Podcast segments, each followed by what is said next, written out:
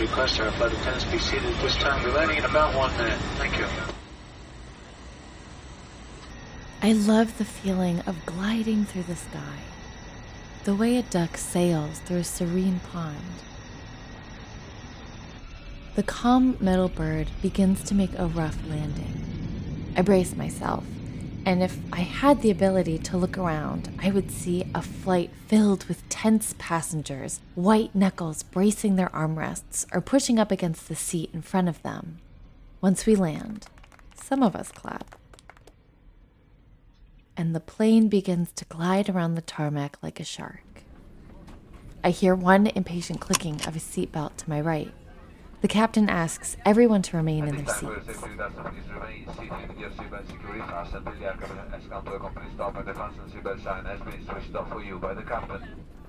We wait. We turn our phones off from airplane mode, and a million text messages are received. Our collective serotonin spikes for a second. We get messages from our loved ones, or none at all. People begin to text furiously, like gulping for water after walking through a desert for days, like they can't get their thoughts out fast enough. Then the captain finally says that we can start getting off. A chorus of seatbelts unbuckles, and everyone begins to gun for their belongings. I wait. I'm in no rush.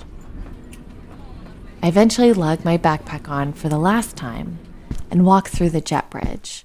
There's a small gap between it and the airplane, and before I go outside, I inhale America. It smells like freedom. This passing whiff clues me in that I've made it back. A childhood memory gets irritated because I'm in my homeland. As I walk through JFK, I start to get a tingling feeling. Everything is familiar. I can understand what the security guards are saying to each other. That's that's amazing. My brain tweaks out for a moment because it's the first time I feel like I've been comfortable in months. Even though I'm still carrying my home on my back, I feel a metaphorical weight lift off my shoulders. It's a relief. I know how things work here. This is my place. I walk myself over to the customs line, and people with thick Brooklyn accents rush us along. Next person, you got your passport? Wait, don't get in that line. Hurry up already. The warmest of greetings. The fact that I can understand the language being spoken to me is oddly comforting. My brain isn't used to it. I can read the directions and labels again and understand the announcements on the loudspeaker. And as I walk to arrivals, my backpack feels heavy I'm ready to land it as well. Then, in a swarm of people, I see my family. We run up to each other and hug and dance and take a step back just to look at each other. It feels like when we parted. It's bittersweet because as a traveler, I'm in a constant cycle of leaving someone or someplace. And we go through the script of how was your flight? Did you watch any good movies? While we dance around the elephant in the room. My family is like many American families in that they don't travel internationally, so they don't really know what to ask, and my answers wouldn't really convey what I just went through. I end up summarizing months of travel, hopping through different countries, conversations with countless people, fascinating histories, and facts into three simple words. It was cool. What more can I say? There isn't a touchstone for how much I've grown internally. We don't have a word for it in English or any language that I know of to explain the evolution that comes from traveling. So I end up avoiding the question altogether and ask what mischief my grandmother's gotten in herself recently at the nursing home.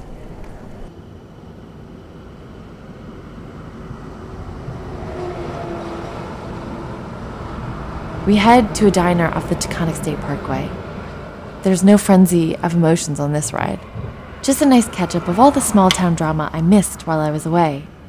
It's amazing how some places feel like they never change, no matter how long you're gone for. When we sit in the diner, I ask the waitress for a side of olive oil to dip my bread in. You aren't in Italy, one of my sisters says. If I dared say gyro like gyro or croissant like croissant in its original accent, my family would bury me behind the diner and head back home without me.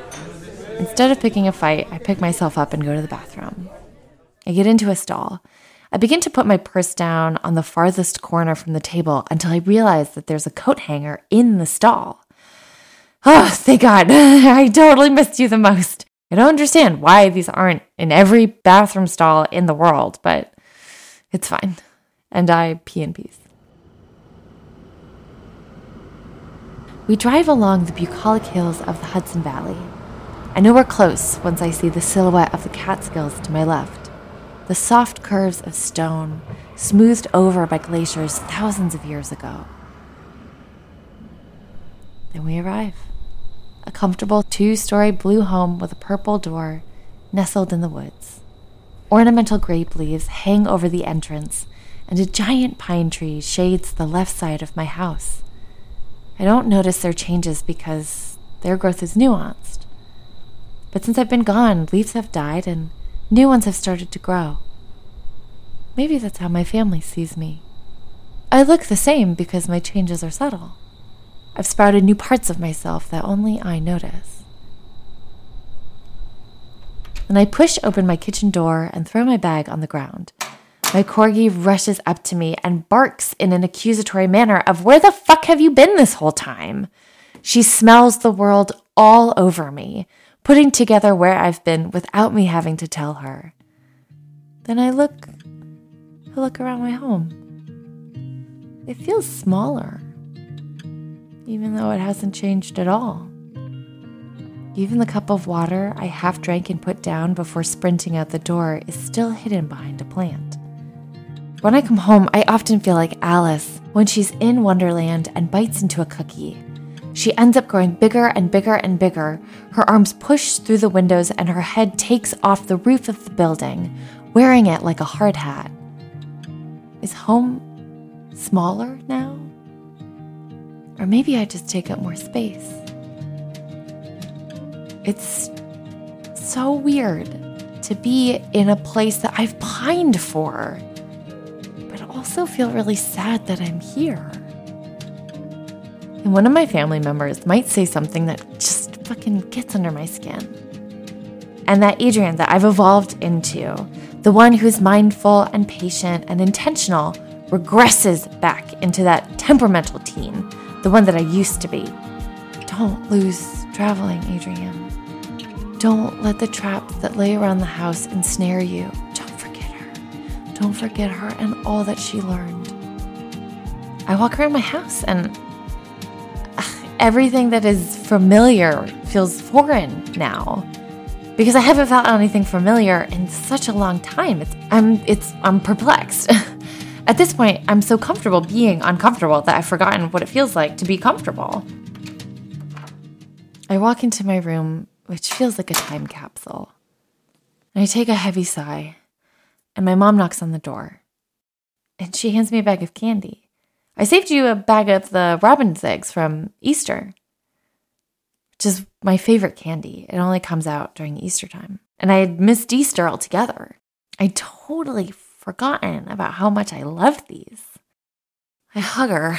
It feels so good to be seen by someone who knows my history, someone I don't have to explain myself to, and has preserved random pieces of myself that I might have forgotten about. I rip open the bag and pop one in my mouth. The candy and I melt together. I'm home. Today on the episode, we go home. We decompress from all that we saw and finally unpack our bags. We go through all the souvenirs, the changes, and lifestyles we picked up along the way. We will talk to travelers who find home in strange places, whose understanding of home has shifted, and they take what they've learned from the world to try to make home better. I'm Adrian Bain, and this is Strangers Abroad. Here we go.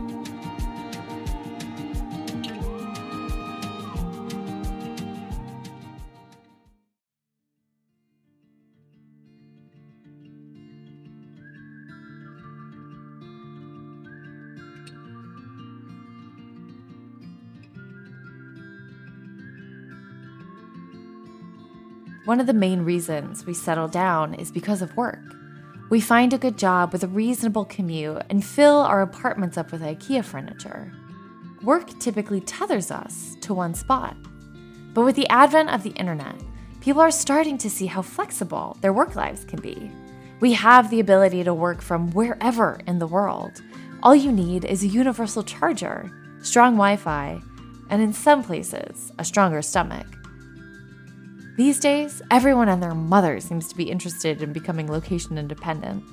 Jeremy Enns, a creator of a podcasting production company, has been testing out what it's like to be untied to a home. For the past few years, he's been able to pick up and leave based on a good flight deal. The idea of being location independent always tickled him. He loved traveling, and he researched how to incorporate this lifestyle into growing his podcast production company. Once he quit his location dependent job and made enough on his own business, he bought a ticket and left Vancouver two weeks later. What a wild life he was living! He went overseas for nine months, and during that time of packing and working and packing and working, he realized that travel might not have been the driving force. So I realized pretty quickly, like this was amazing. I had a, a great experience traveling, but I realized over the course of that, like, like I loved the freedom to travel, but it, traveling wasn't like actually the biggest thing for me. That it was more the independence of autonomy over my work and time and all that kind of stuff, and that the travel was a nice side effect that I like really care about.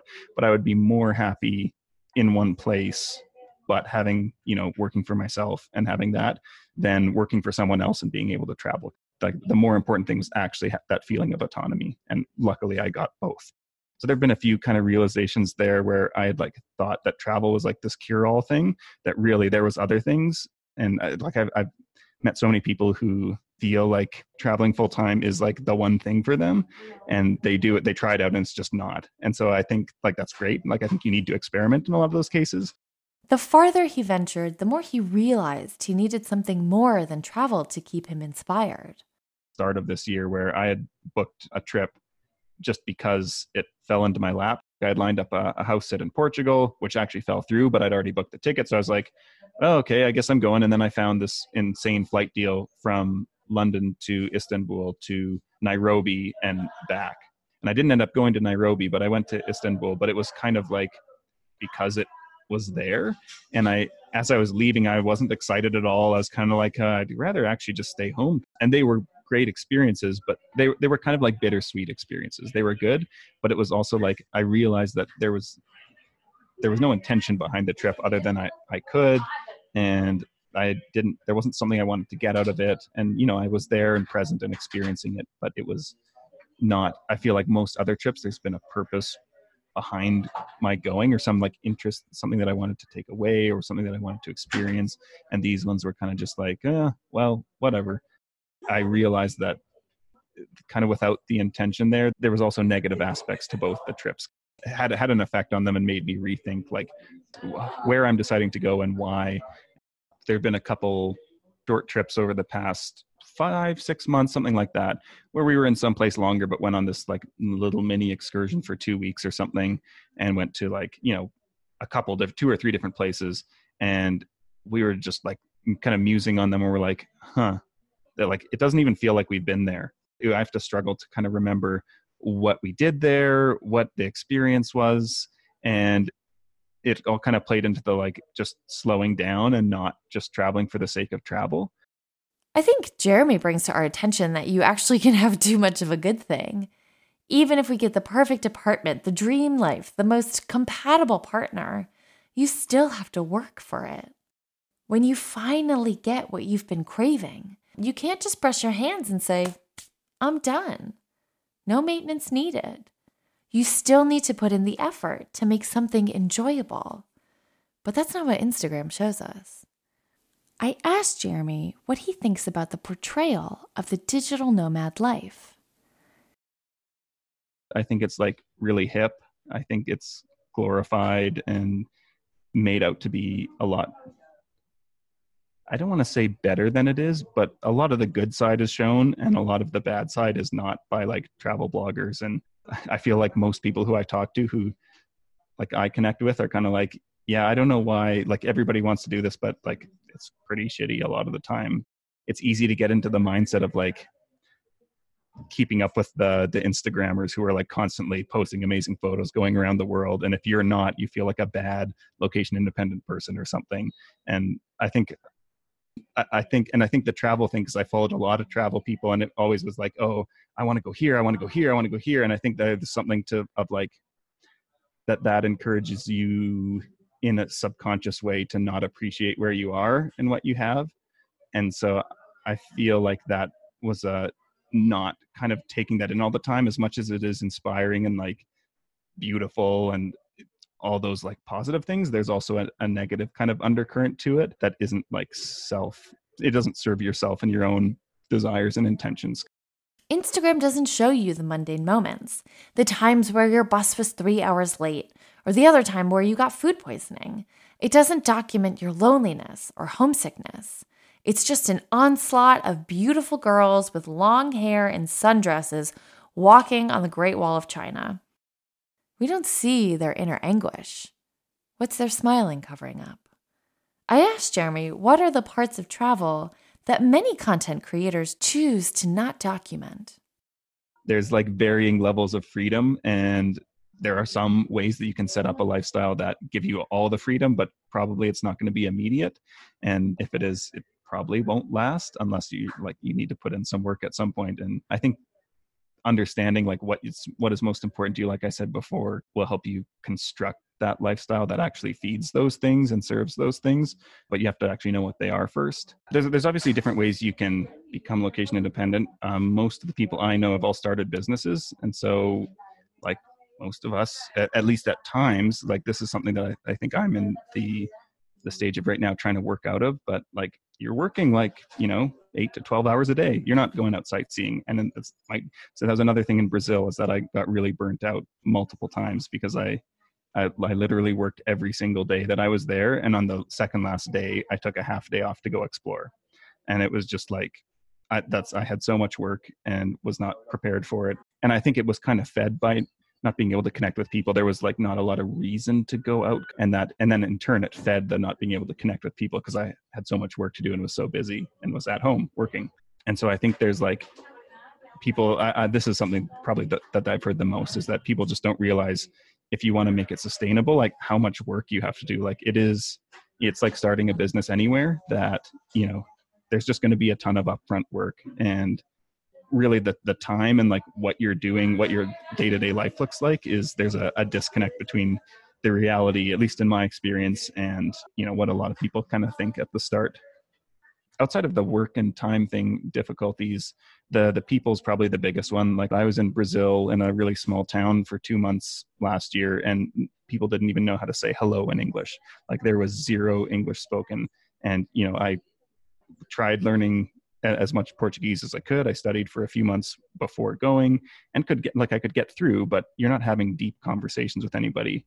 And I think that's one of the things traveling that you meet a lot of people, which is great, but you rarely get into like you'll you'll get into like, you know, deep conversations that are one-offs, but it's not the same as like talking about deep things with a friend you've had for 10 years or 20 years or whatever and to have that intimate knowledge of each other's lives and problems and where they're at and where they've been and how that shapes what they're going through right now. I think for me part of that having a home base and wanting to be somewhere is to be able to still dedicate time to that side of my life because i feel like that gets lost. And i would say most of my friendships from back home have deteriorated to different extents since i've been traveling I really think there's not a way to have it all all the time. Like I think for me, part of that reason of wanting to have a home base is to be able to dedicate time to do certain things in certain places. This is something I'm realizing too. Uh, I was just back in Vancouver. Maybe that it's important to be intentional about structuring that life of being in certain places at certain times of year, if that's like, you know, refuels you kind of. It's easy to get fatigued when we're constantly backpacking. Seeing Victoria Falls can be anticlimactic if you've been backpacking for six months. It's easy to get novelty effect. We're tired. Our brains get fatigued because we're constantly restarting, never slowing down, and always on to the next thing. The novelty is worn off because the world is suddenly accessible, extremely accessible, and some of the mystery is gone. Generally, this is something I find very strange about myself is that I often I don't really have those moments. Like often I'll be like traveling and it'll be like 2 or 3 months in before I'm like, "Oh, yeah, this is pretty cool." Like I don't get excited around leaving, I don't get excited arriving places. It's just all kind of even keel. And then I'll have moments where it's like, "Oh, this is actually pretty cool." and I, I do have a, like a lot of those moments now, but they're not like I wouldn't say like peak experiences maybe. And it, the interesting thing there too is fairly routinely like you know at least once a week have like just moments of where the gratitude kind of hits me of like man this is so cool to be able to do this and often it's around it's most often around pl- starting to plan trips but that's again trips that I'm excited about. Like I didn't really have that when I was planning the Portugal and Istanbul one, but other ones where it's it's often when I'm like looking up flights and it's just like how cool is this that like just whatever like time of year it is it's not like a holiday or something it's not like a special occasion it's just like oh i'm just like looking up flights. And i feel like especially with planning with people is when i really get excited. I think it is easy to take it for granted. I feel like i have enough moments of that kind of gratitude that that's not where i'm at i think a lot of people have some aversion to going home or like once you once you are a digital nomad it's like not utilizing it or something or like why would you go home you have this freedom to to travel and it's like well actually home is one of my favorite places like I, I love being there and I would happily be there all the time. I think that Jeremy made a good point that you feel bad that you have this opportunity to travel, so you should probably take it every chance you get. But the more we travel, the more we see what we actually want out of life. And sometimes that's behind a white picket fence. In a way, like I do have an itch for a mortgage. And I think after two years, like I am really, really, really looking forward to owning a house and like I still want to travel a lot, but I want to have that place where I know is home and that I can go back to anytime. And I feel that travel will be so much better having that. And I always want to travel, but I think it's more the I find it hard to do like big thinking. There's so much about traveling that's like absorbing and taking and it's hard to get into the mindset sometimes of like putting taking those ideas and letting them just digest and then coming up with new ideas and especially on a bigger scale like i, I feel i can you know do the day to day of work or whatever and be creative here but i feel like it's not to the same level not quite the big picture thinking of when you're at home and everything else is stable and there is no new input coming in and you can be very controlled in that. And it's more about creating a space for you that like facilitates whatever you're trying to do This glorification of location independence doesn't match up with reality. Sure, it'd be amazing to hopscotch from Delhi to Paris to Tokyo whenever we felt like it. But many of us don't calculate the logistics of it all. We daydream into a Pinterest board as we sit at our desks and shuffle paperwork. But the reality is that it's exhausting, it's confusing, and lonely. And leaving behind all that you've built at home for someplace else better be worth it because it takes a long time to adjust. When you move to a new city, you're treading water longer than you would like. But some places are worth the challenge because the homes we're born into don't always give us everything we need. Certain places help us expand into our fullest potential. That's why Georgia Clark left Sydney. Georgia is a writer and live storyteller. She's written several books, like her most recent one, The Bucket List, and has created an amazing storytelling show in New York City called Generation Women. But her wildest ambitions might have not come to fruition if she stayed in her home city. I mean, the thing about having a hometown like Sydney, and anyone who has a hometown like LA or anywhere, it's it's lovely. I mean, it's not a small town that's terrible and everyone sucks. Like, you know, that is not the case at all. Sydney is a beautiful city. It's a world class city, and it's clean. It's stunning. The beaches are amazing. The food is fantastic. I mean, you know, I can go on about how amazing Sydney is. So, in so many ways, I definitely would have had a good life there. There's no doubt about that. But I, I don't think I would have been as happy as I am now because I was really pretty unhappy when I left. I just had this sense that my life hadn't started and there was more out there. And I didn't really know what that was, but I just, I remember I had this distinct feeling when I was about 28 of feeling like my life hasn't started yet, my life hasn't started yet, but then realizing that it has and this is it because I'm 28. I mean, I think you can think my life hasn't started when you're 19 or 16 or even 22. But by the time you're kind of 28, it's like, well, this this is it. This is your life. You know, this is what you're doing. So if you don't like it, make a change. You know when home is getting too comfortable. Sure, the beds that we've slept in our whole lives are cozy. But if we stay in them too long, we get sores. We need to move in order to stay strong and to grow. As a writer, Georgia knows that we have to go through several drafts until we have a real masterpiece. But sometimes that means scrapping everything and starting from scratch. So Georgia left. She crossed her fingers and hoped that the day's worth of travel to America would be worth the lifelong opportunities. Well, I didn't know anyone when I moved here. I didn't have a visa. I didn't have a place to live. I didn't have a job. I didn't have a plan much beyond starting a writing project.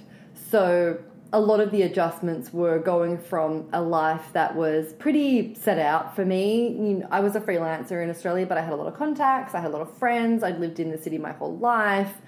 I, I was really bored of Sydney when I when I left, and I definitely felt like my life hadn't started yet. I was really in the constrictions of the smallness of of the city and of the country. And so a lot of the adjustments I had to make were just being a fish out of water and not just having to reestablish myself in every sense of the word, but just to work out basic things like I have to get a credit card and open a bank account and buy a mattress and work out where to live, and you know, the list goes on and on. So, those adjustments were definitely a lot. I had to learn how to deal with the New York winter. I wasn't really prepared for that either. The weather's in Sydney is more like LA. It was an adjustment being so far away from my family. I mean, I wasn't learning a new language. It was still very different to, to Sydney. Sydney wasn't challenging Georgia the way that she needed, but New York delivered. Just the physical act of moving to a different city is extremely challenging. When I when I first moved to New York, I was on high alert all the time. Just because there were so many people. I was so unused to being with so many crowds and I used to have like a panicky reaction every time I got the subway. I remember I would clench my fists in my pockets as a way to manage the stress of being in Union Square. Like I was just so having to handle being around so many people. I was always getting lost. I had a compass to try and work out where I was, even though the city is a grid. Like I and now I'm like I've I know where I'm going. I on instinct I don't even need to check. And definitely the the career opportunities, the creative opportunities that have come up have been more challenging as well. Being able to, you know, work with and collaborate with other incredible creatives, not all of them like Americans, you know, New York City is a melting pot. There's a lot of different people here, and that's really fun as well and really interesting. I was I, I had a diverse group of friends and, and a community in in Sydney, but I would say my community is probably more diverse. But Georgia has stepped into the person she has yearned to be, a more creative and confident self. I'm a lot more confident talking about myself and my work. We are not as comfortable getting up on front of a stage and telling our stories in a way that Americans are. I really noticed when I came to America that people are just so much more comfortable performing. Like, and I know I'm in New York and this is a town of performers, but I started to do improv when I moved here. And I was put onto an indie team a couple of months after starting, and all the other improvisers were just so excited to get up and start performing and do shows and be doing like shows for paying audiences and stuff like that. And I was just so out of my comfort zone, and no Australian would would generally want to do that. We have this thing called the tall poppy syndrome, which is the tall poppy syndrome is uniquely Australian, and that is something where we cut down people who we see as being too big for their britches, like who are kind of showing off, quote unquote, by essentially telling the world what they want and sharing their talent, as far as I can tell. So it's hard to become successful in Australia. There's a way in which you have to become successful in Australia that navigates this default syndrome of if you are getting up and telling people how amazing you are and how great you are through whatever you know whether you want to be a comedian or a performer or like an artist or whatever even an entrepreneur you have to really manage this of like oh, have got tickets on yourself, mate? Like, oh, what do you think you're, do you think you're better than us kind of thing? Or, oh, this person's just like going on about how great they are, and which you kind of have to do if you want to make a career as an artist. And I was always someone who was trying to get things off the ground in Sydney. I was always the one who was like trying to put on a show or organize some sort of photo shoot for this other project that I was working on. I was always like ambitious and doing things, but I was somewhat naive about how to get things off the ground and create things. And I was also sort of battling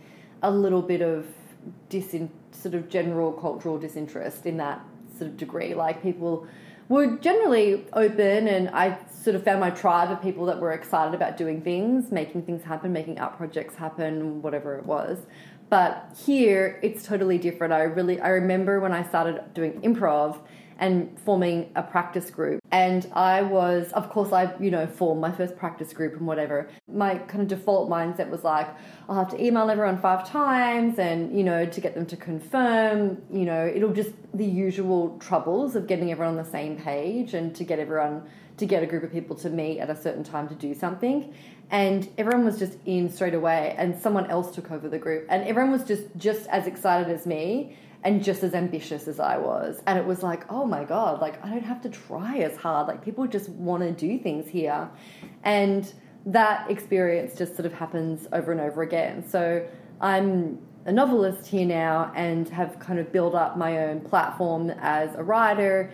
And there is just, people just don't question it as much or there's no pushback from people. I've definitely found that it's it's easier. People are more open and susceptible to artists and creators and thinkers to do things. Like if you have an event on a Monday night, you can sell it out. You know, like there's no. Whereas I think if that happens in other cities, it might be tough. On like on a rainy winter's Monday night, you know. In many other cities, you'd be like, well, good luck. No one's going to come out. And in New York, people will. They'll go out. They'll be at things. There's enough people here to support what you want to do. Georgia has written a whole new life for herself, one she couldn't have had in Australia. But I can't help but think about that parallel universe where she didn't leave. I asked her who she would have been if she stayed in Sydney. I probably would. I don't know if I'd be a working novelist because the you know your advances that you get which sustain you are estimations of your sales essentially. And the audience in Sydney is just so tiny compared to America.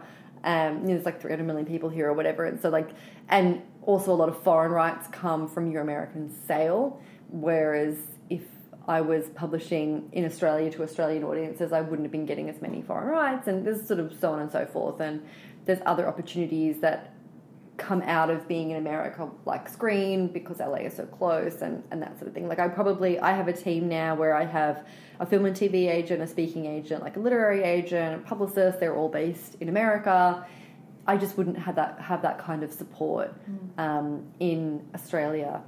And ultimately a lot of my storytelling style and the kind of stories I want to tell are very American in style. And the reason for that is we grow up being suckled on American pop culture because we don't make as much Australian content at home. The reason why so many Australian actors go to LA to work and so many Australians come to New York to live is that's what we've grown up with. So, of course, we'd want to come participate in the pop culture that surrounds us when we're kids, you know. So, in many ways, my move to America is inevitable. But I, yeah, I mean, I'm not sure. I definitely, my partner is American, so I wouldn't be with my girlfriend now. And I just wouldn't have had as many opportunities as I've as I've had here. So I'm very grateful. It's hard to completely uproot yourself, even if you decide to plant yourself somewhere else. The aspects of home will still linger within you. So I asked her what it's like to return back to Australia. I when I go back to Australia, I am reminded of of what it is to be Australian. And I love it. I love going I mean I love going back there. I always kind of feel more relaxed. I feel more jokey. Time kind of slows down a little bit. The ambition kind of just slightly fades in color. You don't have to be on your wits the whole time about but I do, I, you know, I, I, I love going back. I get my slang on. I call everyone mate. Like it's when Georgia goes back to Australia, she sees how New York has been within her all along. Um, New York looms large in the consciousness of Australians. And I didn't realize how large it loomed until I moved here and came back. And then I just noticed it's on, people wear like New York Knicks t shirts and caps. We have the New York skyline in bars. There's a lot of fetishization of New York. It really is the coolest of the cool. And that that is not unique to Sydney. Like that is how New York portrays itself around the world. But I guess I just didn't realize like how how how large it loomed until I left. I mean, New York is a place that is as foreign and glamorous as the moon to Sydneysiders. I think that no matter how far away we travel, home always lingers inside of us. Georgia's accent, her slang, still reverberates within her. So I asked her, Where is home now? I mean, home to me is still Australia, especially when you're around other Australians. Like here, we talk about going home. Are you going home for Christmas and that kind of thing? So when I say home, like I'm kind of talking about Sydney in general, but there's no one place. But my my sense of home is really changing. Like we are doing this podcast recording in my apartment here in in Brooklyn in Williamsburg, and this is definitely my home. I lived in this apartment for coming up to three years, and I've lived in Williamsburg Greenpoint neighborhood for the whole time I've been here. So there's a very strong sense of home here. So my sense of home is definitely straddled between the two countries and while it's pinpointed in New York, it's sort of like an amorphous general sense of like Sydney in general is home.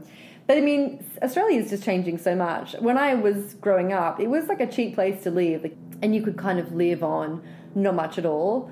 But in the last sort of 15, 20 years, like it's sort of exploded, and real estate is nuts. And even just going out for meals and for drinks and stuff, like it's cheaper in New York than Sydney. So, and New York is obviously pretty expensive. So, to give you a sense of how expensive Sydney is, that's how expensive it is. And that also complicates the notion of, the notion of home because it's not this sort of thing that I'm like, well, one day I'll just move back to Sydney and I'll get a great place in the city and we'll just have a great time. Like, I can't actually afford to do that. You know, like I can't afford to move back to Sydney and live there. And it's yeah, it's sort of it's sort of insane.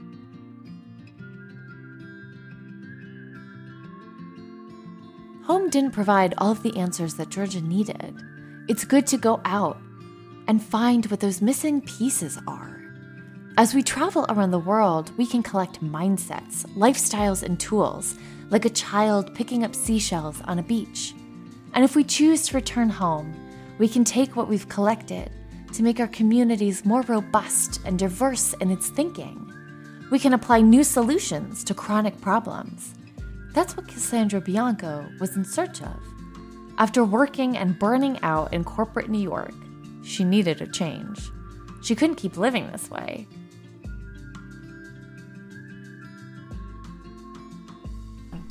Journey began because I moved to Sweden.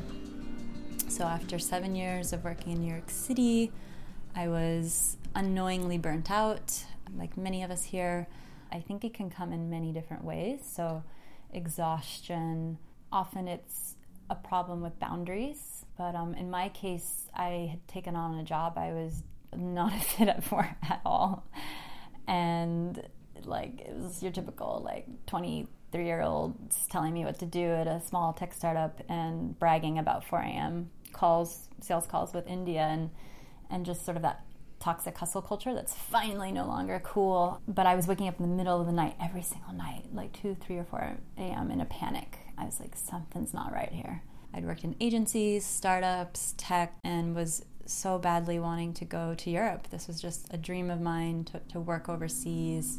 I remember I heard an investor speak at an event that, you know, if you can get out of New York City, do it and work in a different ecosystem, it will be the best gift you can give yourself. And the way he said it as, you know, working in a different ecosystem just blew my mind. I was like, wow, like you can really look at it from other ways. That really planted the seed. Fortunately, the universe provided her not only with a one way out, but a new perspective when she sold everything to live and work in Sweden.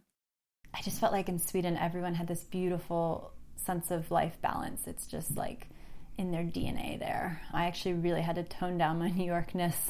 I remember talking to my colleagues, and they were like, Actually, I need to leave to go pick up my kids, so I can't really do that for you today. And I loved that that was honored. So for me, lurking in Sweden was a wonderful experience. I, I was just so curious like this super progressive country like what is it what are they doing like what are they doing differently and sure they're socialist and we're not but i'm sure there's things that we can learn from them like they're beautiful feminist men there Right. and all the daddies they, with them. they call them uh, papalates because they all take paternity leave and so they all sort of like hang out in the coffee shops and then they're little papalates i thought that was the cutest thing ever but just yeah this this feminism is like so strong there. And you know everyone i met at the company i worked at i made wonderful friends. I was there six months and then i was asked to move to ohio where the us headquarters were. And i said hell no because i had just sold everything i owned and moved to stockholm with two and a half bags only six months before that. So instead they gave me a wonderful severance package as they do in sweden because they cannot let you leave on bad terms and i just didn't want to, to move jobs so they had to. And i went traveling and this was my other dream was to go traveling on my 30th birthday alone do the experience that so many people in australia and sweden do but in america it's slowly becoming a rite of passage. Yeah it just felt like wow the, a, a dream of a lifetime so i went traveling for four months. Although she sadly had to leave Sweden, she took some things with her. She loved the intentional work life balance that was woven into their society. So, as she continued traveling, she started collecting ideas and lifestyles everywhere she went. So we started in Mexico and just fell in love with the culture there. Then I, my friend was a travel journalist and invited me on a 12-day cruise for free. So I said yes. Accompanied her on that one, which was wonderful how that timing worked. And then I met someone super inspiring. Yeah, he just was like living the dream life to me. He was, he was teaching kids about paper airplanes and the school system in Australia, and I thought that was so funny, like teaching paper airplanes. But he was so inspired, and that passion really transferred to me. And I realized I really wanted to do my yoga teacher training, so I booked a flight, and a few days later I was in Bali. Yeah, and that was sort of the next awakening right there was the, the month long intensive in Bali, which was incredible. Yeah. So for me, you know, it was really important that I had Eastern instructors. I feel like yoga teacher trainings are really just an introduction as to like this is yogic philosophy. This is a way to live life. It was incredible. The most peaceful, happy I've, I've probably ever been in my life was during that training. She started compiling ideas and lifestyles everywhere she went. I asked her what things she was taking note of and wanted to bring home. I personally think it's hard to feel whole as a person if you're a Westerner and you haven't experienced any Eastern traditions and vice versa. So, doing the yoga teacher training for me was a real sort of immersive in terms of, um, you know, Eastern more so yogic and Hindu Hindu philosophy. So in the West, we have this idea of everything is external, right? Like I have to achieve something, I have to be a better person. So it's you're you're sort of reaching for goals, you're working on yourself, you're pushing yourself. It's this outward, you know, outwardness. Whereas Eastern, it's much more a return. And I think psychologically, that's such a Jedi mind trick. That oh, like I don't have to, I don't have to do this to be that person eventually I want to be. It's no, like I already am that person. Let's return home. And this is the meditative way of doing things is yeah, like that is me. That is me at my highest self. I am peace. I am love. I am wisdom. And it's not this other person I'm trying to be. That that's me. That's all of us.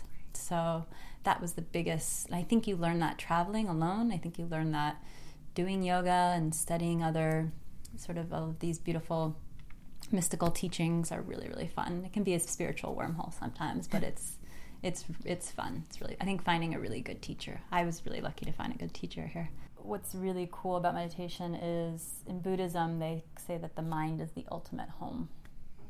And I love that this idea of like you yourself, you are home. Mm. It's not any sort of yes, of course you should have a you know sanctuary and make your space warm and cozy and I do really believe that that sort of groundedness is something we have to it's a practice we have to cultivate it every day. I believe it's imperative for travelers to bring back what they have found. Sharing stories from your travels will help dismantle prejudice, innovate unique ideas, and ignite creativity. So now that Cassandra has this new arsenal of tools meditation, yoga, new philosophies she had to incorporate into her life and keep those treasures close.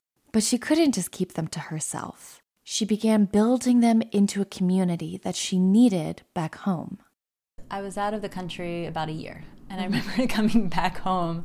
I had this crazy feeling where I just wanted to hug everyone.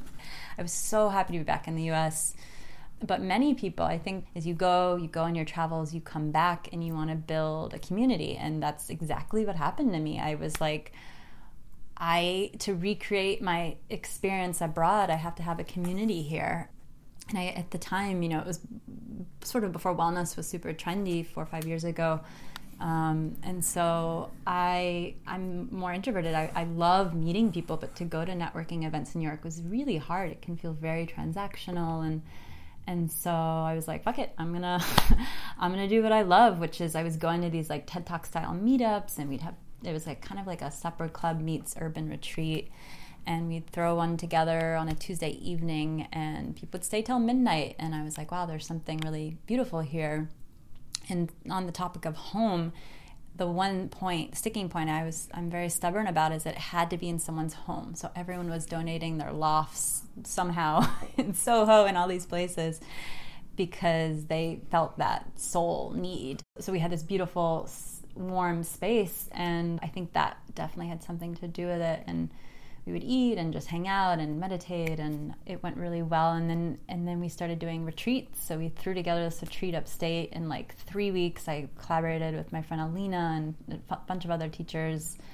And we had like 30 people sign up because everyone wanted to get out of town on july 4th weekend. And we just gave it all of our heart so I should have known it would have gone well. But like people fell in love and best friends were made and roommates came together and it was just like all this magic happened. And it was like, fuck, we didn't even work. This was too easy. Like, how could it be so successful? So, and then corporate wellness was like the last piece that was really important to me because I feel like we're in the belly of the beast doing the meditation mm. and workshops and stuff like that. So, doing what we did for fun but bringing it to an office setting has been people i could tell everyone was just craving. I, I was just scratching my own itch. I sort of rebuilt my home because I, I came back to New York and New York was the same, but I was different and I really felt that.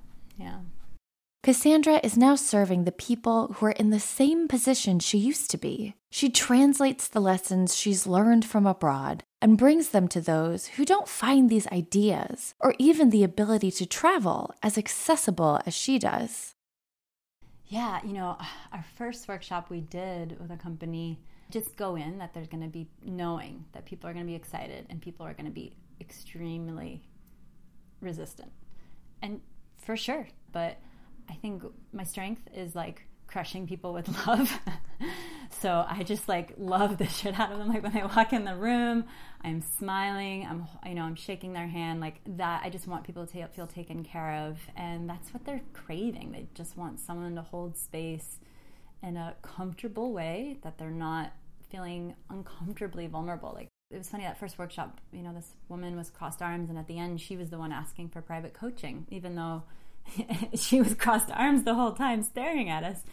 And then other people are like this changed my life. So it's it's that those comments that are like all right i know that they don't have the time probably to do this stuff after work. They're probably overworked. I think we're helping but it's by no means like the end all solution. But it's funny because i don't need their approval because i believe so much in what we're doing. I, am a former burnt out agency person and we, all my colleagues, everyone, like we're creating the programs we wish we had before we found this stuff on our own and found these tools and books and podcasts.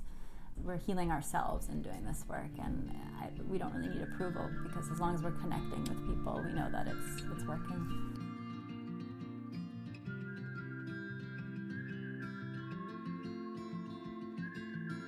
You yourself are your own home. It takes some of us longer to discover that and that might have been what Jeremy was searching for and what Georgia is building. Not a physical place, but a feeling of internal ease. I hope that the spaces you decide to settle in, you feel aligned in. It gives you everything you need, like being close to a beach or having 24 7 fast food options. But those who are truly comfortable with themselves can find home wherever they go. Laura Bronner from Eternal Expat holds those same philosophies. Since she graduated college, Laura and her boyfriend have been traveling and living in different spots around the globe. And the longer and farther away she is from her hometown in New York, the less it seems to call her. I I went on a trip when I was in high school. I went on like this kind of 2-week Europe trip with my high school and we went to Munich and some parts of Switzerland and then to Rome. And it was amazing. But really, like for me, having grown up in a situation where I went to an all girls Catholic school and, you know, my, my parents were relatively strict, it was freedom. It was amazing. Oh my goodness. Like I could be this other person. I could dress how I wanted. I could, that for me, that was what travel like made me realize. And I think that's always the, what I've been chasing when I, when I moved abroad, when I studied abroad in college, like this feeling of absolute freedom that I couldn't find in anything else. Laura found a sense of freedom the freedom to experiment, explore, and find her best self. I think it's a literal high, some type of emotional rush. I remember getting a surge of adrenaline when I was 22 as a train pulled into a station in France. I hopped on to go south, and I have this visceral memory of the wind blowing by me and feeling adventurous and free. I had nothing more than a backpack and a ticket, but I was on the move and I was in control. When you get that hit when you're young, it's hard not to chase it for the rest of your life. So I graduated from college and I moved to New Zealand and really, the reason that I moved abroad was because I studied abroad in college and I met a boy, and he was from the UK. And so we did the long distance thing after we separated from studying abroad. And, you know, it was how do we how do we be together? How can we live together or be in the same country? So it was too hard for me to move to the UK and way too hard for him to move to the US. So yeah, we got working holiday visas in New Zealand and didn't really think beyond like what was going to happen after that. We really like thought we were going to work in New Zealand for six months and be able to travel for six months, which is ludicrous if you've been to New Zealand and spent any money there. so we got a working holiday visa in Australia after that. We ended up staying there for two years and then kind of realized that we didn't want to move back and we didn't want to kind of join the nine to five. And we were kind of addicted to this constant movement and, and moving to a new city and starting again it was like really invigorating for 24 year olds like so we went back home and kind of like retrained a little bit and moved to south korea to teach english which was the best and worst year of my life. It was so incredibly difficult. It was so, it put me so out of my comfort zone in a way that I have never been out of my comfort zone before. I learned Korean, sort of, and worked in an environment that was very hierarchical, very male dominated. And it made me realize that that is absolutely not where I want to be in a lot of ways. I don't want to be a teacher. I don't want to be kind of moving around based upon where I can get a job teaching English. And while it totally works for some people, it's not for me. We went traveling for eight months around Southeast Asia and Japan and and it was incredible. And you, you know, when you travel long term, you have so much time to talk and think and process and figure out the ideals of you know what you want your life to look like. And so we went back home to visit family and friends but we knew that it wasn't going to be to live again. And that's a tough conversation to have when you've been away for six years at that point it's interesting how, even though the world has challenged Laura, it's tired her out, pushed her to her limits. She knew in her heart of hearts that New York wasn't where she wanted to be, and she did what it took to avoid the nine to five at all costs. We basically like hunkered down, and I started my blog again, sort of a, um, you know, really with a, the intention of turning it into a business. And I did tons of research, you know, from the moment I woke up until when we went to bed, I was writing and networking and Googling things. and when my boyfriend got a job in Mexico, it was kind of like, wow, with, you know, with this opportunity, I can really spend all my time on my blog. And I was super lucky to have someone who could financially help in this situation. And while we'd saved up a ton of money teaching English, you know, it wouldn't have supported us for a year in Mexico. So yeah, I, it was definitely a, a, a very lucky situation, but it meant that I could spend all of my time building my blog into a business. And in just under a year, I was able to, yeah, fully support myself, which is where I am now. Many of us feel that home is where our families are, but some of us find that those two things are incompatible. Where we feel most ourselves might not be where our parents have planted themselves. And that might be why so many of us return or choose to never leave at all. Laura thought that if her and her partner kept traveling, her family would eventually take the hint. But she had to muster up the courage and tell them her needs directly. Initially, they were super supportive because they thought that it was like a year away and then I'll be back and, you know, I'll settle down and buy a house and get a job, you know, and I, and as that kind of carried on into this other sort of life, like moving to Australia, and still, I think my parents thought they'll they'll come back, they'll settle down, and then Korea and travel, and then really, you know, we traveled full time for over six months, and and then I really think my parents thought that's this is it, they're gonna they're coming back, and it I think it really took until I moved to Mexico and and I was mature enough to have the conversation that I avoided for 6 years to say I'm probably not coming back. And if I do it's not in any capacity that like you want it to be. It's not going to be the perfect suburban life in New York like and that's still a conversation that I'm having with them and it's still something that they're coming to terms with. And yeah it's it's a difficult conversation to have. My my parents and my you know my family were were close. Like we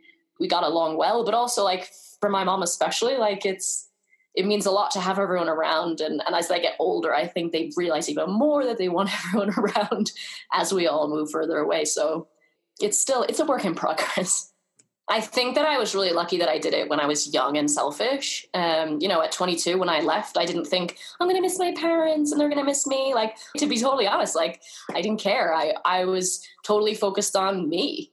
And as I've gotten older, I've realized, you know, that it's important to balance those things. And I go home a lot more than I ever did, and that helps being in Mexico. It's a lot closer to the U.S. than Australia, New Zealand it's about finding a balance like it's your life. And at the end of the day like although my parents want me to be there they're very supportive and you know they want me to be happy too. And they come to visit or or they see you know social media and everything else and how happy i am out here.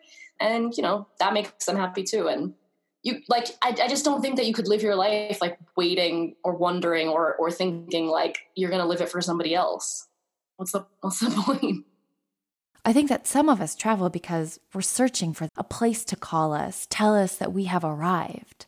So I asked her After calling so many places home, where is it?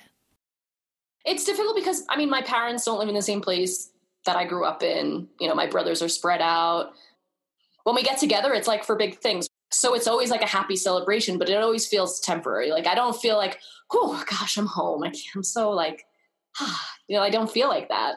I don't feel like relaxed at home. You know, I it's great and I love spending time with them, but I don't want to like stay.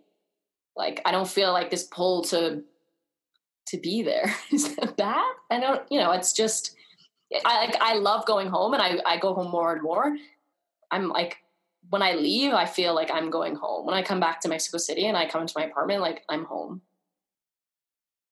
And I think I wanted it to be this place like where I, you know, you instantly feel like you arrive in this place and like, oh, this is it. Like I was always so jealous of people. I've met so many people here in Mexico and when I was in Korea too, like who weren't from there and they they moved there and for them they felt like this instant connection with a place and i was i i think i've always been searching for that but i don't know that that exists for me like maybe it does maybe it doesn't but like after two years here in mexico and after being away all summer this the, the past two months i was traveling around and i couldn't wait to get back to mexico city. And i don't know if that's just because i have a really comfortable bed here and most of my stuff is here and living out of a suitcase is exhausting. Um, and it's probably a combination of all those things. But i like for the first time probably in eight years like i feel so excited to come back like to a place where i'm living and and i don't necessarily feel sort of itch to move on yet maybe i'm just more comfortable with myself i think that's it too like when you find like within yourself that you're confident in your your day-to-day life and you're you're doing things that you enjoy and you know i have finally have a job that i love and and people around me that are are fun and and in a place that's warm in you know the end of October, like it's um it's hard not to feel like you're at home, you know.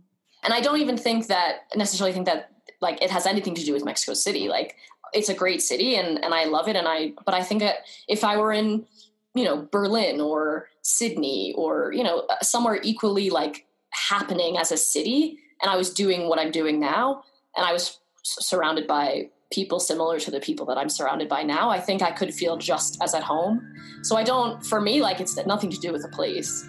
It's really to do with how happy you are being still, you know?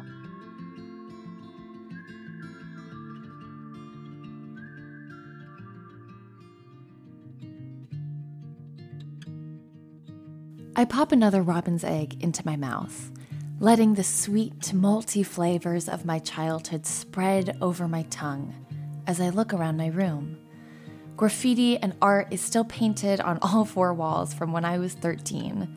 The same stack of books that I've never touched has only accumulated more dust. My pillows still have the same crease from when I last slept on it.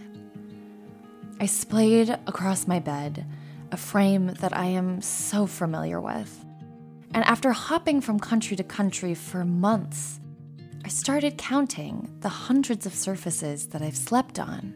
From plush 10 inch mattresses to hammocks, tents to bunk bed lofts, hour long flights and 16 hour bus rides, alone or curled up next to a long lost friend. And I have found comfort in almost all of them. No matter how foreign my surroundings have been to me, I could get comfortable with whatever sleeping materials I was given. I became as resourceful as a bird is at nesting, burrowing into different scarves, blankets, sweaters, pillows, and sheets every night.